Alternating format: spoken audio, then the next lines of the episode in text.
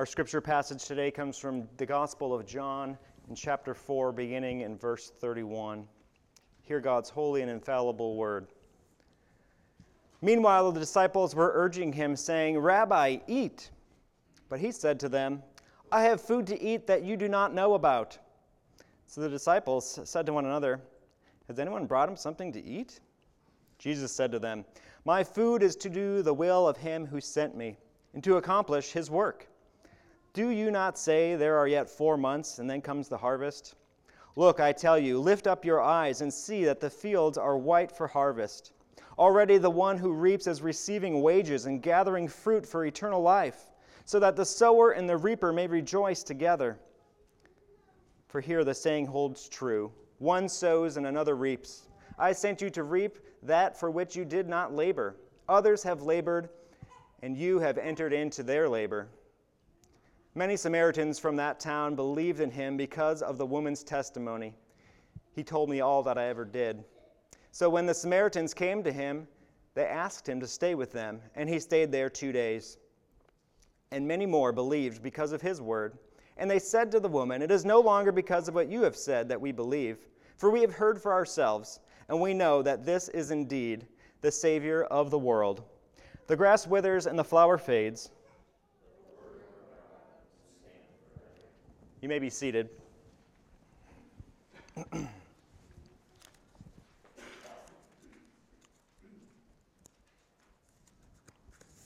As we come to God's Word, we need His help. So let us begin with a moment of prayer. Gracious Heavenly Father, we thank you for your Word. We thank you for the account of the things Jesus did and said, written down so that we too can believe. We need your Spirit to illuminate your Word to our hearts, to have its full work done in our lives. We pray this in Christ's name. Amen. Well, we're getting closer and closer to Christmas, and that means that things in your life are probably getting busier and busier. You're probably planning trips out of town. If you've tried to go out to the mall or to Target in the past week or two, it's a bit hectic out there. It's this uh, busy time of year. Everybody wants a good deal. We want to get out there and find gifts for our loved ones. And as I've been thinking about this season and this passage, it reminded me that this uh, frantic nature of the Christmas season in our culture is just one way in which the American dream bubbles up in our society. As Americans, we all uh, have been ingrained in us from day one of our lives of this great hope that we could be successful that we will have a happy marriage, a nice house and a safe neighborhood, healthy kids that will grow on to be well adjusted adults. And if you're an American Christian, you'll go to a good church too. There, at the core of this hope, this American dream, is uh, a lot of good things. These are good things for us to desire. Who doesn't want to have a successful career or a happy marriage? Who doesn't want to see their children succeed? But at the center of the American dream is one person, and it's you. It's me. We're building for ourselves uh, the life that we dream of, uh, everything we could ever hope for revolving around us. And there's even something about that that is good in the sense that this idea of self preservation, self promotion, is the thing that allows us to persevere through hardship, uh, to overcome obstacles, to have joy. But these good things in our life often creep in and want to become ultimate things. And when good things become ultimate things, they begin to crush everything. You can think about this uh, with the idea of having a successful career. Uh, we call that somebody who's a workaholic. A good thing, wanting to work hard and to be successful, to provide for yourself and your loved ones, can become an ultimate thing. And by com- becoming a workaholic, uh, begins to crush other good things. You begin to neglect your family. You begin to neglect your health. Making a good thing an ultimate thing leads to neglect and it leads to being crushed. They're not able to be our ultimate goal in life. The other thing that making a good thing ultimate does is it takes the ultimate thing, the thing that we ought to be about, and it makes it merely good. I talked about this a little bit as we described the American dream. You know, going to a good church, believing in Jesus, that's just one of the things on my list. Six days a week, I'll do this, and then, you know, I'll get my Christianity box checked. It's relegated the gospel to just a good thing instead of the ultimate thing. And at the heart of this is our desires. And as Jesus has been interacting with this woman at the well, he's going for something deeper than mere obedience. He's talking about the work of the Spirit in people's hearts, welling up into eternal life. And so it is, as God's Spirit is at work, it is changing our desires. It is making the ultimate thing ultimate, seeking first the kingdom of God. Jesus speaks to this in another place, Matthew chapter 6. I'll just read it for you because I think it's helpful and instructive to us as we think about this passage. He says this Therefore, I tell you, do not be anxious about your life, what you will eat, what you will drink, nor about your body, what you will put on. Is not life more than food, and the body more than clothing? Look at the birds of the air. They neither sow nor reap nor gather into barns, and yet your heavenly Father feeds them. Are you not more valuable than they? And which of you, being anxious, can add a single hour to his span of life? And why are you anxious about clothing? Consider the lilies of the field, how they grow, neither toil nor spin. Yet I tell you, even Solomon in all of his glory was not arrayed like one of these. But if God so clothes the grass of the field, which today is alive and tomorrow is thrown into the oven, will he not much more clothe you, O you of little faith? Therefore, do not be anxious, saying, What shall we eat? What shall we drink? What shall we wear? For the Gentiles seek after these things, and your heavenly Father knows that you need them all. But seek first the kingdom of God and his righteousness, and all these things will be added to you. As we see this interaction with Jesus and his disciples, he's trying to get to the heart of the matter, as he did with Nicodemus in John chapter 3. The need to be born again, to have the Spirit do this work, to change our ability to even see the kingdom. And as he did with the woman at the well, to describe the thirst of water well, he's going to quench the true thirst that we all have in our lives, and that is life in Christ. And here he takes another image of earthly things and he uses it to explain a spiritual reality. Because Jesus knows that what we value most is what will drive our actions. What we value most drives our actions. And so Jesus and the work of his Spirit is coming for what drives us, our heart's greatest desires.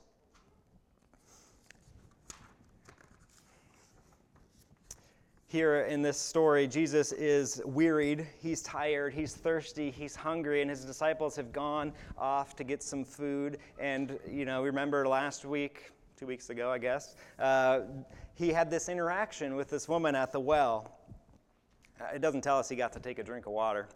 Uh, and anyways, his disciples, they come back and they say, Hey, Jesus, we got you some food. Jesus says, I have food you don't know about. And they're like, What? Uh, there's this there's all these interactions, especially in John's gospel, where the disciples are just doing the thing that they would you would expect them to do, and they're always caught off guard. Jesus kind of just turns the table on them and begins to talk about something that they weren't expecting. He uses this ordinary interaction, uh, talking about food, to describe what his kingdom is all about, what he is all about, what it means to be part of his kingdom.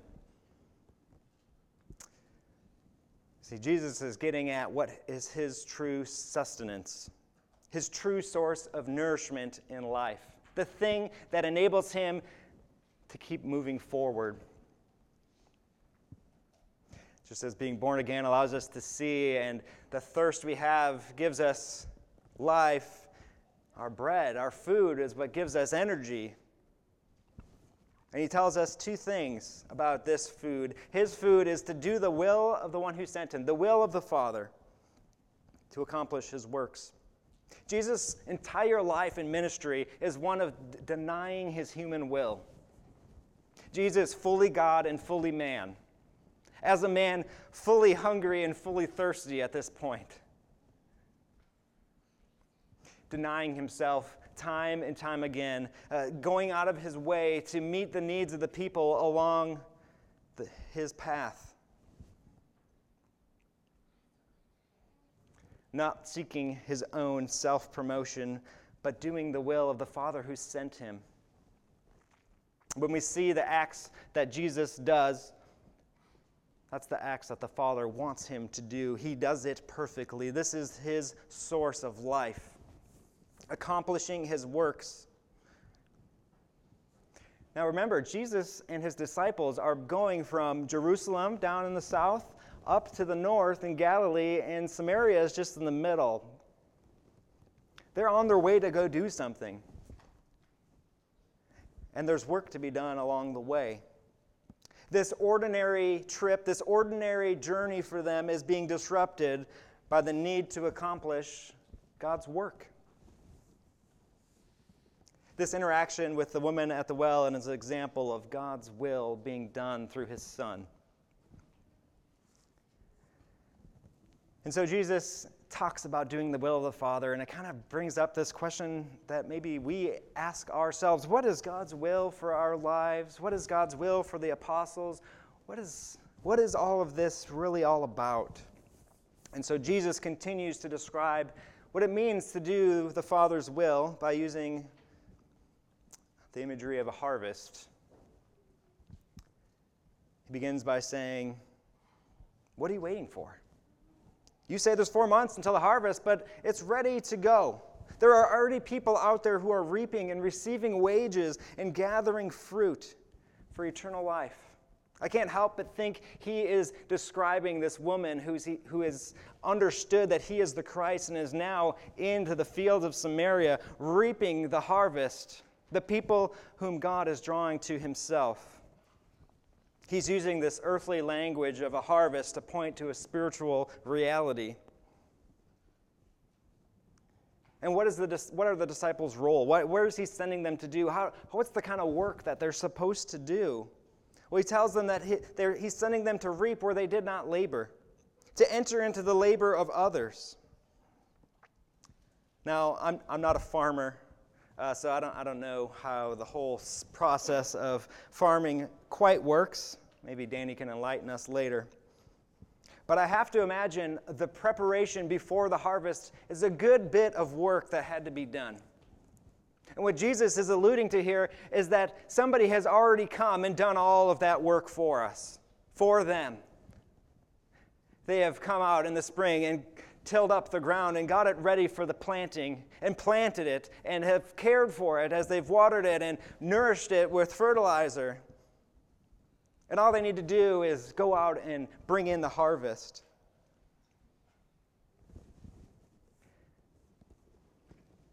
Earthly language pointing to a spiritual reality.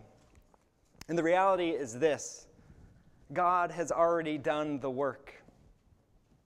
If you remember in John chapter 3, uh, Jesus talked about light and darkness. Him being the light, and that everyone who does wicked things hates the light because their evil deeds are exposed. But everyone who does what is true, Jesus says, comes to the light so that it may be clearly seen that his works have been carried out in God. Jesus is calling his disciples to come and to enter into God's labor the things that He's prepared for them to do. Ephesians chapter 2 says it this way We are His workmanship, created in Christ Jesus for good works. We were created in Christ for good works, the works that God prepared beforehand that we should walk in them. Created in Christ to walk in the things God has already planned for us to do. His preparation has, has already happened. The time is now, the harvest is ready now, and so we just walk in God's will and accomplish His works. Jesus meeting the woman at the well is no accident. God had ordained it to happen. He had done the preparation, lined up all of the things that needed to happen for them to arrive and for her to be there. Many believed because of her testimony, and they asked Jesus to stay. But it leaves us with this question for us to answer big questions for us to answer. Questions that we often try to have, you know, too much pondering on, I would say. Questions like this What does it mean for us to do God's will? Questions like What are your ultimate desires? What is causing you to do the things you do? What is the food that drives us? What are the good things in our lives that we are making ultimate instead of the kingdom of God? Like the disciples, what are we waiting for? What are we putting off for four months? This passage is often used as a template for doing evangelism. If you go to some evangelism training, they might say, hey, this is a great example of how Jesus interacted with people.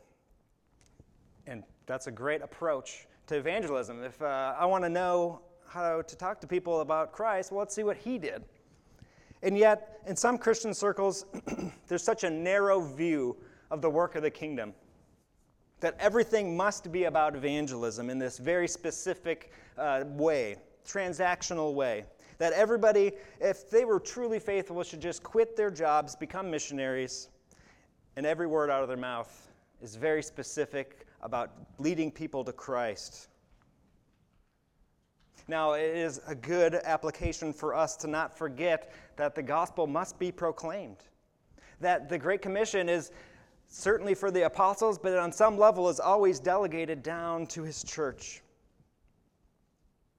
But I think we need to think a lot more broadly about answering the question what is God's will for my life? How do we do God's will? How do we accomplish His works? You see, the problem is we like to over spiritualize things like God's will. And the reason I think we do that is because it gets us off the hook. Because we don't know the answer. We want to think in this huge meta narrative understanding of, you know, what's God's will for me and where am I headed and what's going to be next. What are the gifts He's given to me? And we over spiritualize it in a way that allows us to not really have an answer. But Jesus is calling His disciples to say that their ultimate desire in His kingdom must be to do the Father's will. And as His Spirit is at work in His people, it will influence them to do those things. Not just evangelism, but all of their work. So forget this big picture idea of God's will for a second and think about your own life. As God's Spirit is changing our desires, if, if He is at work in our lives, if we have drunken of the water that He spoke about to this woman at the well, if we have experienced the new birth of His Spirit, if God is building in us a desire to feed on His kingdom, to do His will, we don't need to ask these huge meta questions. Instead, we need to ask these very practical and easily answered questions. Like this What is God's will for your marriage? That's an easy question to answer in a moment, but if we use it in that way, it becomes much more difficult. Because we know what Scripture says how a husband ought to love his wife like Christ loved the church. What is God's will for your relationship with your parents? What does it mean to honor and obey them? Not a difficult question for you to answer. What is God's will for you, parents of your children? What's God's will for you in your job? Not this 20 year career plan, but today. In your schools. What, why has God placed you in your neighborhood? In the relationships you have with people around you? What's God's will for you when you're confronted with your own sin? Or when you're facing temptation?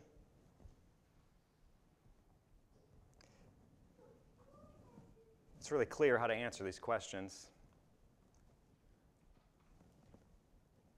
But we never do it perfectly. We never do, and we never will in this life. We know what it ought to be like. And that is God's Spirit at work in us, convicting us, showing us what God's will is in our lives in every interaction along the way as we are traveling from our Jerusalem to our Galilee, and we have these interactions at the gas station or at our work with the secretary as we walk in. God's at work in all of these actions, and not only that, He has prepared them for you to walk in. But we never do them perfectly. Romans chapter 3 says this We have all fallen short and sinned, and we have all sinned and fall short of the glory of God. We've all sinned. We all fall short every single day. I know how to answer these questions in my life, and I fail every hour of every day.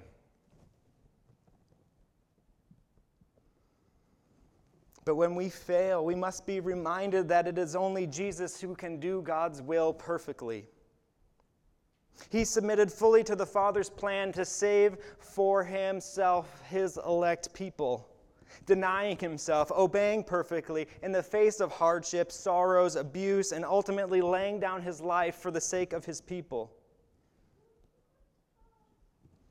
He's the one, the only one who ever has and ever will do God's will perfectly in this life. And we must remember that as we are being birthed into his kingdom, that we are entering into God's work. He has already done the labor. He has already prepared the people, He is drawing them to Himself. He has done the hard work of cultivating the ground, of planting, of watering, and the harvest is ready. The works are there before us at every moment and every juncture in our lives.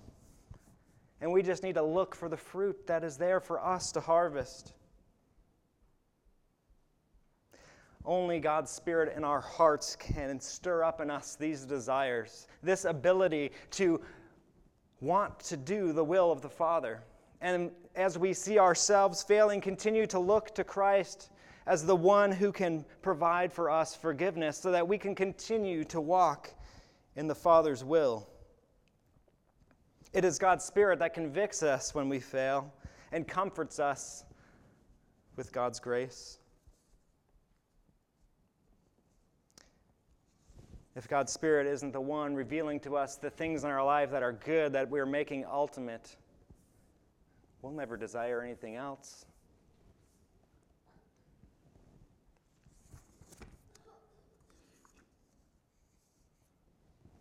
We must enter into the finished work of Christ. God's will for your life at the most meta narrative, if we want to go there, is this that you would believe in Christ. That's why John wrote this gospel John chapter 20, verse 31 I wrote these things that you might believe that Jesus is the Son of God, the Christ, and that by believing in him you would have life. And as we are connected to Christ, as we find our life in Him, His Spirit is stirring us to father, follow after Him, doing the will of His Father. And it's one of self denial. Remember, we're at the center of the American dream, but the kingdom of God is centered on Christ.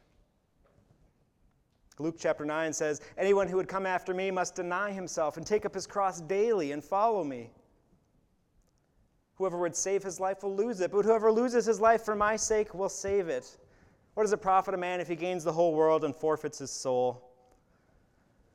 Whoever is ashamed of me and my words, to him the Son of Man will be ashamed when he comes in his glory glory of the only Father and of the holy angels.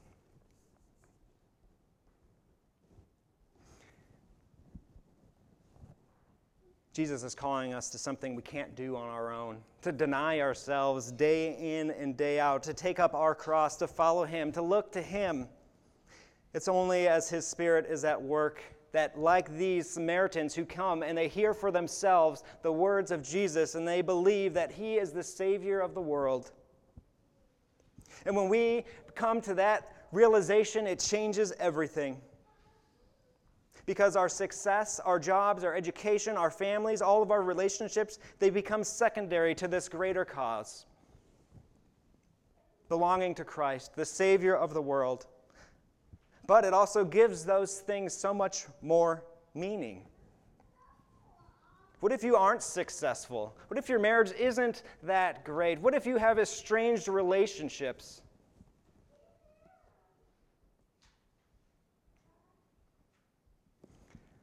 God is at work in all facets of our lives. He's prepared beforehand these works for us to walk in. So, whether we have feast or famine, success or failure, God is at work, and there's meaning to all of the mundane, everyday details of our lives. It gives purpose and depth and meaning to everything. God's will for your life is not to stop doing ordinary things and to go do something super spiritual.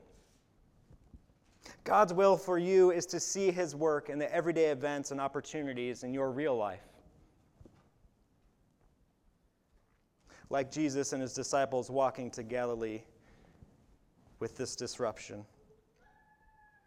And so, as we are walking to and fro, we must remember that God has been at work and we enter into his labor. And as God is at work changing our hearts and our desires, may it enable us to fulfill those two great commandments. It has everything to do with desire to love the Lord your God with all of your heart, with all of your soul, with all of your mind, and with all of your strength. And to love our neighbors as ourselves, our neighbors, our spouses, our parents, our coworkers, in the way that we wanted to build the kingdom of our own world. Now we're part of a kingdom that's far greater, and God is enabling us by His Spirit to love with new loves for Him and for those whom He's created and placed in our life. May He give us the grace to do so. Let's pray. Gracious Heavenly Father, we thank you for revealing yourself to us through your word. We thank you that Jesus did what was perfect that we could never do, and that through him we can be accepted in your sight. Father, we pray that your Spirit would continue to well up in our hearts, convicting us of sin, comforting us with grace and forgiveness, drawing us more and more into your kingdom to love the things you love, to love you.